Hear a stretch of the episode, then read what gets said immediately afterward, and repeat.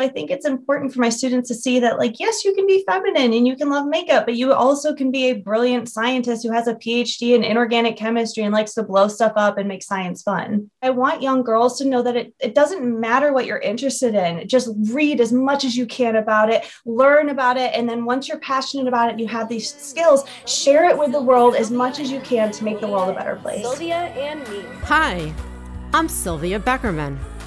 Join me today as I talk to an extraordinary woman who is changing the world by making a difference in her life and the lives of those around her. Hi, everyone. My name is Dr. Kate Biberdorf, but you may know me as Kate the Chemist. I'm a chemistry professor, a science entertainer, and the author of several children's books, and about to be author of It's Elemental. It comes out soon. So, thank you so much for having me. Y'all are listening to Sylvia and me. Hey, thank you so much for being here. And as I said two seconds ago uh, when we first met, I wish um, you were one of the professors or teachers or something when I was in school many, many moons ago, because science was something that I no, I I never. Uh, I, as as you've said uh, in your book on several places, especially in the um, introduction, uh, about nerds. Um, they just know everything. And what I'd like to do is you've made science fun. And you spoke about your new book, soon to be released. It's Elemental, the hidden chemistry in everything, because you believe there's chemistry in everything. And after reading a lot of this, I yeah, there is, but who would have known? but can we go back a little? Um, when did you get uh, interested in chemistry? Chemistry to me is like experiments and mixing stuff. When, when did you get interested? Well, I think I always was a bit inquisitive. My parents will tell you that I drove them crazy asking questions why, why, how does this work? And just they would count the number of questions I'd ask on drives. Um, and it was just part of my nature. But it wasn't until uh, my sophomore year of high school, I was 15 years old, and I was introduced to Mrs. Kelly Palsrock. She's this wonderful, incredible high school teacher, and she seriously just brought chemistry to life for me. She was energetic, she was passionate, she would run around the classroom. And honestly, ever since I was 15, I knew I wanted to be a chemist because of this wonderful, incredible woman. Really, that's all it takes is one person in your life to make such a big difference. And you're making a big difference on so many young people, especially young girls that is the goal. I mean, I'll admit it. I try to say that I want everyone to like science, but I secretly I want young girls to see that anybody can do this. We all know that representation matters. If you can see it, you can be it. And so I think it's important that I'm walking around on my stage, depending on if it's for 500 students or thousands of people at festivals. Um, but it's important for them to see me slightly feminine. I mean, I'm not Kim Kardashian. I'm not trying to go that way or anything. I just, but I do wear makeup and I, you know, I will, you know what I mean? But I, you know, I wear makeup and I wear pencil skirts and blouses and I really do love red bottom heels. That's my, one of my things that I just love and adore. And so I think it's important for my students to see that like, yes, you can be feminine and you can love makeup, but you also can be a brilliant scientist who has a PhD in inorganic chemistry and likes to blow stuff up and make science fun. Well, you talked about blowing stuff up. I believe you call yourself a self proclaimed pyromaniac. I do. yeah, yeah, I love it. I love it. There's something about the fire, man. It's the explosions that I can feel it in my heart. You know, Fourth of July is one of my favorite holidays because you can feel the fireworks. They just boom in your soul. And it's all chemistry in action, all electrons moving, all atoms rearranging. And when you understand the fundamental principles of chemistry, you really truly know and you, you understand what's going on around you at every moment in your life. And one of the things that you've talked about are the two important things in getting somebody really interested is the visual and the smell. Can you explain that? Well, I think it's important for people to interact with it or feel it. And so I'm a, I'm a big believer in VARK. It's a learning theory. So V A R K, visual, aural, reading, and kinesthetic. And so I, surprise, surprise, I'm a visual and kinesthetic learner. I learn by seeing things, feeling things, touching them. And so I know that some of my students have that exact same learning style. So it's important to me to show the chemistry, to try to actually act out what an electron is doing. And if they can smell it, that means they're smelling molecules that weren't in their nose before, but now they are. And so you can kind of bring the science alive. Chemistry is such a difficult topic to, to see, right? You have to kind of just believe me when I'm saying, well, there's these atoms, and they have electrons and protons. Like you just have to trust me. And so anything that I can do in my classroom to, to get them to see this, to feel it, to smell it, to breathe it, anything like that, it just helps them connect the dots and makes them better scientists. And I believe if you're a good scientist, that makes you a good citizen you know you can be a good voter. You know what a good source is. It all leads to being a good adult. Okay. But we're going to start with young children because um, it's been told and i know you've said it and i believe it that young girls usually by the age by hitting puberty they have an idea whether they want to be math whether they want to be science what they want to be. So when do you start really um, experimenting with them? When do you start engaging them in science and getting them interested? I think any parent, guardian, babysitter, nanny can do that from like the beginning, right? Anytime you're doing an experiment, when you're playing with those little boxes and it's, you know, here's a circle, does it go into the square? That's kind of experimenting. Your brain is figuring out these critical thinking skills and learning everything. Truthfully, I will say that personally, I have like a five and up age. I, there's something about preschool, they don't listen to my directions, and I just don't feel safe bringing my blowtorch and my dry ice out there. But for kindergarten, I've learned that I can kind of get them to listen and I can kind of get the kindergartner teachers to like wrangle them. So I've, I've learned that works for me.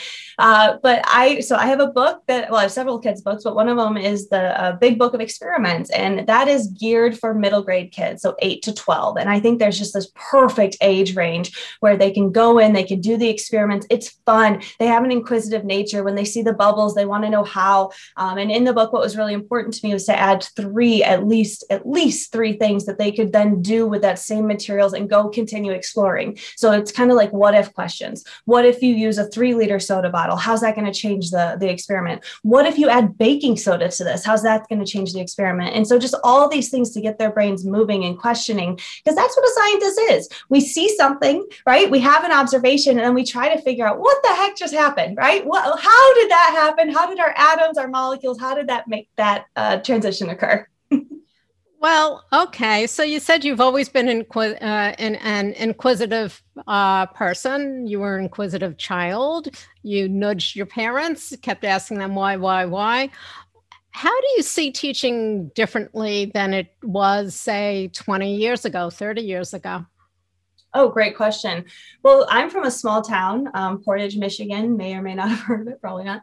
Uh, but it's a very small town. And so we didn't necessarily have these amazing experts in every single field. And so for me, science came alive when they pushed the TV on the car into the classroom and we got to watch Bill Nye. I mean, I grew up watching Bill Nye. It was Bill, Bill, Bill, right? And he was able to come into our classroom, bring it alive. And I, I have vivid memories of watching him in fifth grade and having it be some of my favorite days because we get to see all these cool stuff that he did.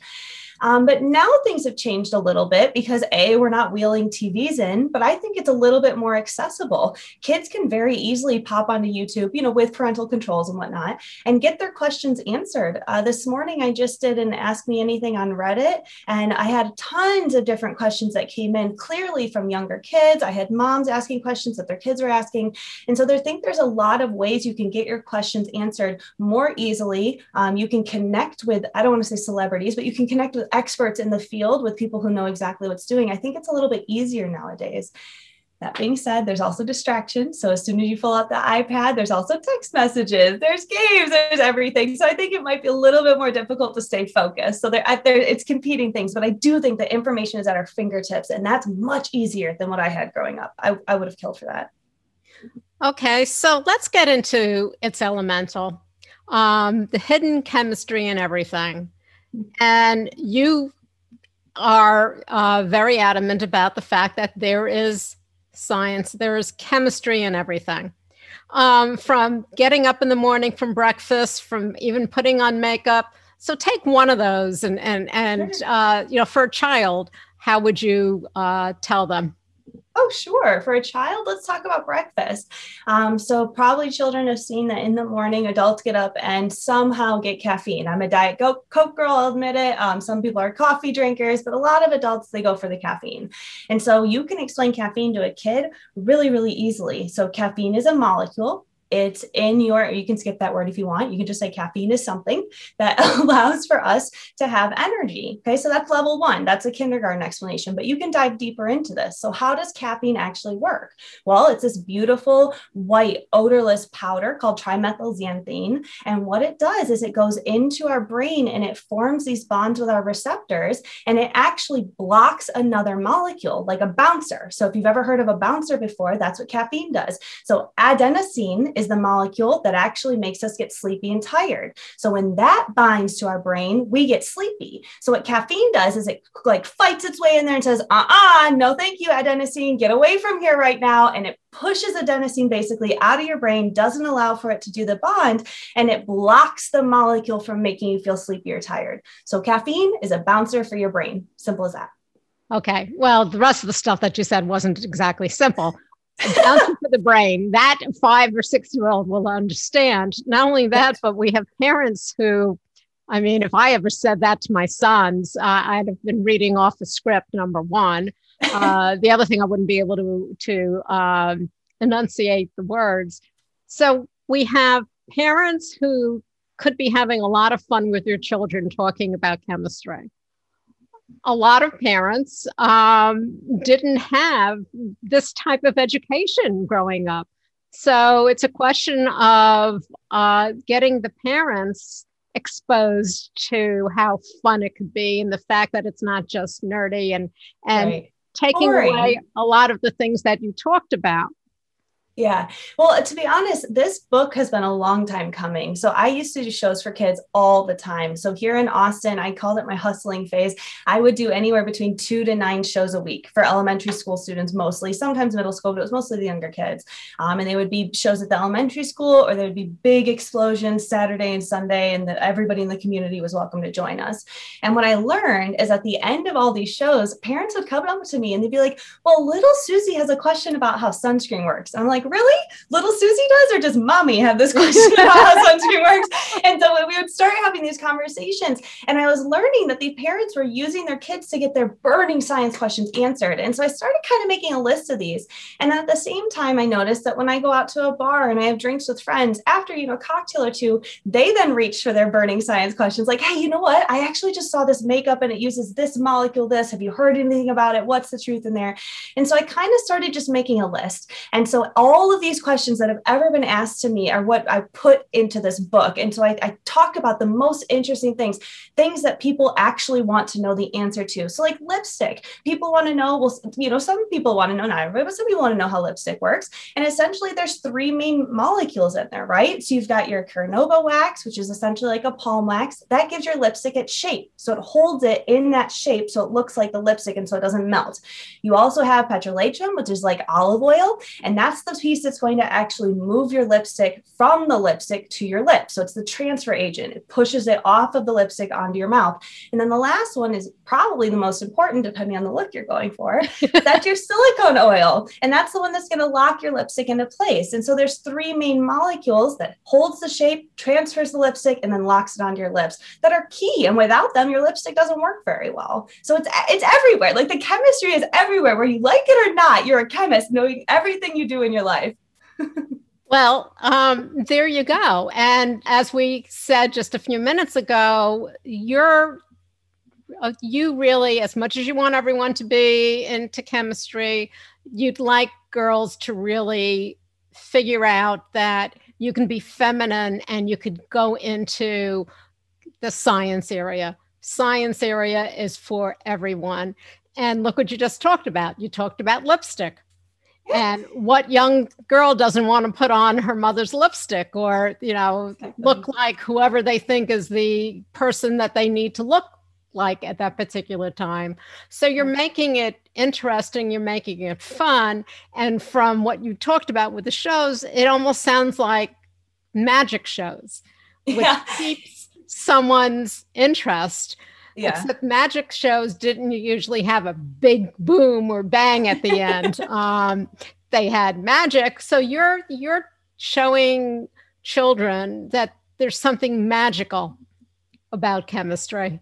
Absolutely. We're bringing it alive. And it's so funny because a lot of my colleagues, we, we cringe as a community of like magic versus science. It's one of our things because we're all like, it's never magic. It's always science. Every magician is really a scientist and they're putting on science shows.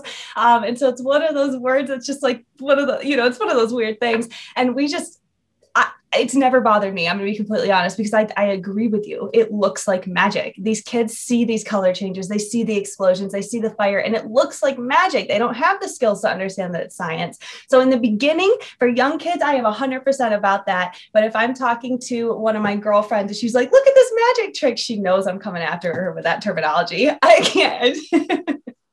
well, again, as you just said, talking to younger, you know, young children is different mm-hmm. than talking to somebody who's older. Um, but to get somebody interested, especially at a young age, to do what you do and how you get them um, actually uh, wanting to ask questions and saying, "Gee, that's that's great." You need to start off with something that will grab a child. They probably at five or six, you know, the word chemistry, it's too long. They probably don't know how to spell it. The word magic, yeah, they could spell that. And then you morph it into exactly what you're talking about. So your yeah. colleagues who say, eh, don't use that mm-hmm. word, they don't get where you're coming from. I agree. I completely agree with you because you have to speak the language. Just like you said, a kid doesn't know what the word molecule means. If I start talking about the atomic structure, it, I'm going to lose them immediately.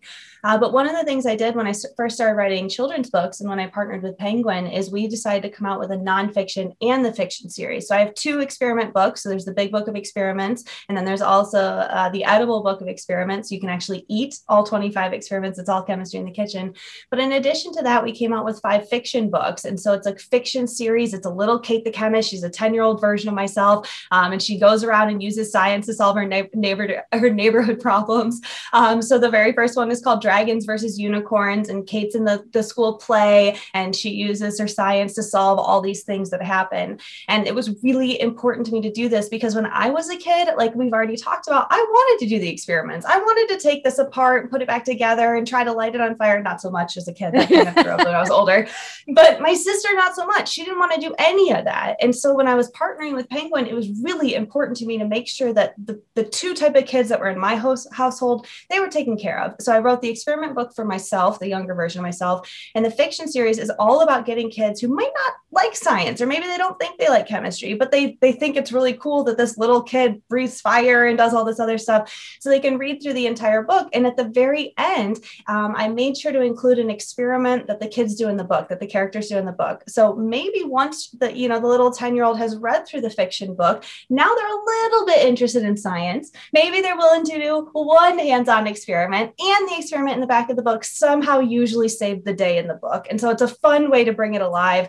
Um, and I found that it, it's working. I've heard that some parents are telling me that their kids weren't into science, but then they read the book and now they're kind of into science. They're going to read the second one. They're going to see how it goes. And just those little, little successes go a long way because you're right. No, not everyone wants to be a chemist right? Not everyone does. I didn't want to be a physicist. I didn't want to be in biology. I wanted to be chemistry. But I want young girls to know that it, it doesn't matter what you're interested in. Just read as much as you can about it, learn about it. And then once you're passionate about it and you have these skills, share it with the world as much as you can to make the world a better place.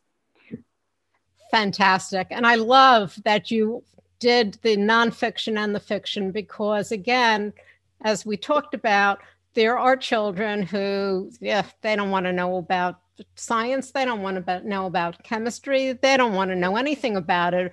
But if they're caught up in a book, mm-hmm. uh, the books that you're describing, well, you know, getting the itch for it and wanting more and wanting more, well, maybe it's not such a nerdy thing. Right. Exactly. Remember, you know, people, programmers, computer, nerds, scientists, nerds. nerds. And in right. fact, you mentioned Bill Nye. So I'm going to read what Bill Nye said about your book. Whether you're baking a pie, washing your hands, or watching a sunset, Dr. Biberdorf shows that science is everywhere and it's fun. She's a proud nerd, and in the pages of this essential book, you'll discover the great wonder of chemistry. After all, it's elemental. So um, I think what you've done on on how you've you've accomplished this is not just reaching out to the children, but actually reaching out to the adults who really didn't get a chance to learn much about it because it wasn't interesting back then. Right. No one made it interesting. You had a, a teacher that made it interesting for you. But I've also had teachers that made it boring. So don't get me wrong. Like I've had the chemistry professor you all had. I know what you're thinking of when you think of it in your head. I know. Um, and so to me, I just want to make it fun. And we've been, I go, I go through the best parts of the day, my favorite parts of chemistry, and the things that are boring that don't necessarily get non-nerds excited. They didn't make the cut they're not in the story. So it's only interesting things, uh, things that you're actually going to see in your everyday life. Like how when you bake, I have an entire chapter on baking a pie. The entire process of baking a pie is all chemistry, whether you like it or not. And it was one of my favorite ones to write because my mom bakes pies. She makes incredible pies. And so I learned how to bake in her kitchen. And I think that was part of where I learned to be a chemist, but I didn't know it at the time. I didn't know that's what I was doing. When did you realize that that's what you were doing? How old were you? honestly really old, like too old. I 150. I mean, college probably college when I really put it together and I was actually taking the chemistry courses and they're talking through what happens during the Maillard reaction or during caramel- caramelization, you know, how your proteins are breaking apart into amino acids or how your complex carbs are breaking down into simple sugars. And so once I started hearing the real world examples, it was easier for me to connect the material I was learning in my classroom to the real world stuff. But a lot of professors don't do that. They just talk about the nitty gritty of the, uh, the, I almost said the apple, the atom and the molecules, and they don't translate how it applies to an apple or an orange. And so that's the piece that's missing. And a lot of professors don't do that. I'm really lucky that at the University of Texas, our entire first year of curriculum, one of our most important things is we always, always bring our lecture back to something, one real world example. So the kids in my classroom that don't want to be chemists, maybe they just want to be amazing surgeons and doctors, but they have to take my class, they can find a reason to stay excited you know 75 minutes for chemistry at 8 a.m that's hard for anybody. And y'all have heard how much energy i have. Like that's just a lot at 8 a.m so you you got to give them something a reason to stay awake. So even though uh, we said that girls usually by the time they hit puberty make a decision in their mind that you know this is what they like this is what they don't like there's still a chance that you could change people's minds while you're teaching them because of how you teach. Correct. My favorite thing is for people to tell me they don't like chemistry on day one or to like admit that they kind of don't like it because then it's game on. I have nine months with these students. Good luck at the end of the end at the end of the year. You will like chemistry, or at the very least, you'll have an appreciation for the pieces that you're going to see and ex- interact with on your daily day to day life. well, your energy alone shows that not only you are you excited about it, but you love sharing your excitement with others. Um, and it's great. So, if you had one thing to say, I think you've said probably quite a bit as far as what you're looking for, but give me one, one, one last thing. of what I'm looking for? What, you, what, what would you hope that people are getting from from us talking oh. right now? Honestly, I hope people see maybe that everything they see, everything they interact with has atoms or molecules. If you can see it, if the, if you can touch it, if you can feel it, it has to do with chemistry. There's molecules, there's atoms, there's electrons, there's bonds there. And so if you like something, anything what it is, go online and read just a tiny bit about it because you might find that you, oh my gosh, this is so cool. I didn't know how that's how fireworks worked. Or I didn't know that's how glow sticks work. So just follow your interest and, and challenge yourself to take on one new concept a day, which might be a lot, maybe once a week. I don't want to push you. and what do you open do? your go ahead. Oh, yes, open your mind. What do you do for fun? Oh man. Okay. So I like to work out. I, I used to be a fitness instructor. And so there's an entire chapter on working out and how there's a chemistry in there. But I accidentally just joined this gym. I thought I was taking an aerobics kickboxing class, but it's an actual kickboxing class. So I just started that and I'm having a blast. I had no idea how much fun that would is. So right now, that's my favorite thing I'm doing is these kickboxing classes with real gloves and bags and everything. well, that sounds fantastic. I'm not because I don't like putting my hands in gloves. They sweat too much, but I think that sounds fantastic. That's so, fair. Kate, where can people find out more about you? They can go to katethechemist.com or they can find me on social media on Instagram and TikTok. I'm at Kate the Chemist. On Twitter, I'm K8 the Chemist. And if you want to find any of my books, they're available anywhere books are sold. So thank you so much for your time. This has been such a pleasure. I really appreciate it. My pleasure. You kidding? Thank you. Thank you for joining me today. If you liked what you heard, please share it with another person you think would be interested. And if you haven't already, please subscribe. Join me next week when I talk to another extraordinary, inspiring woman. This has been a Life of Prey production.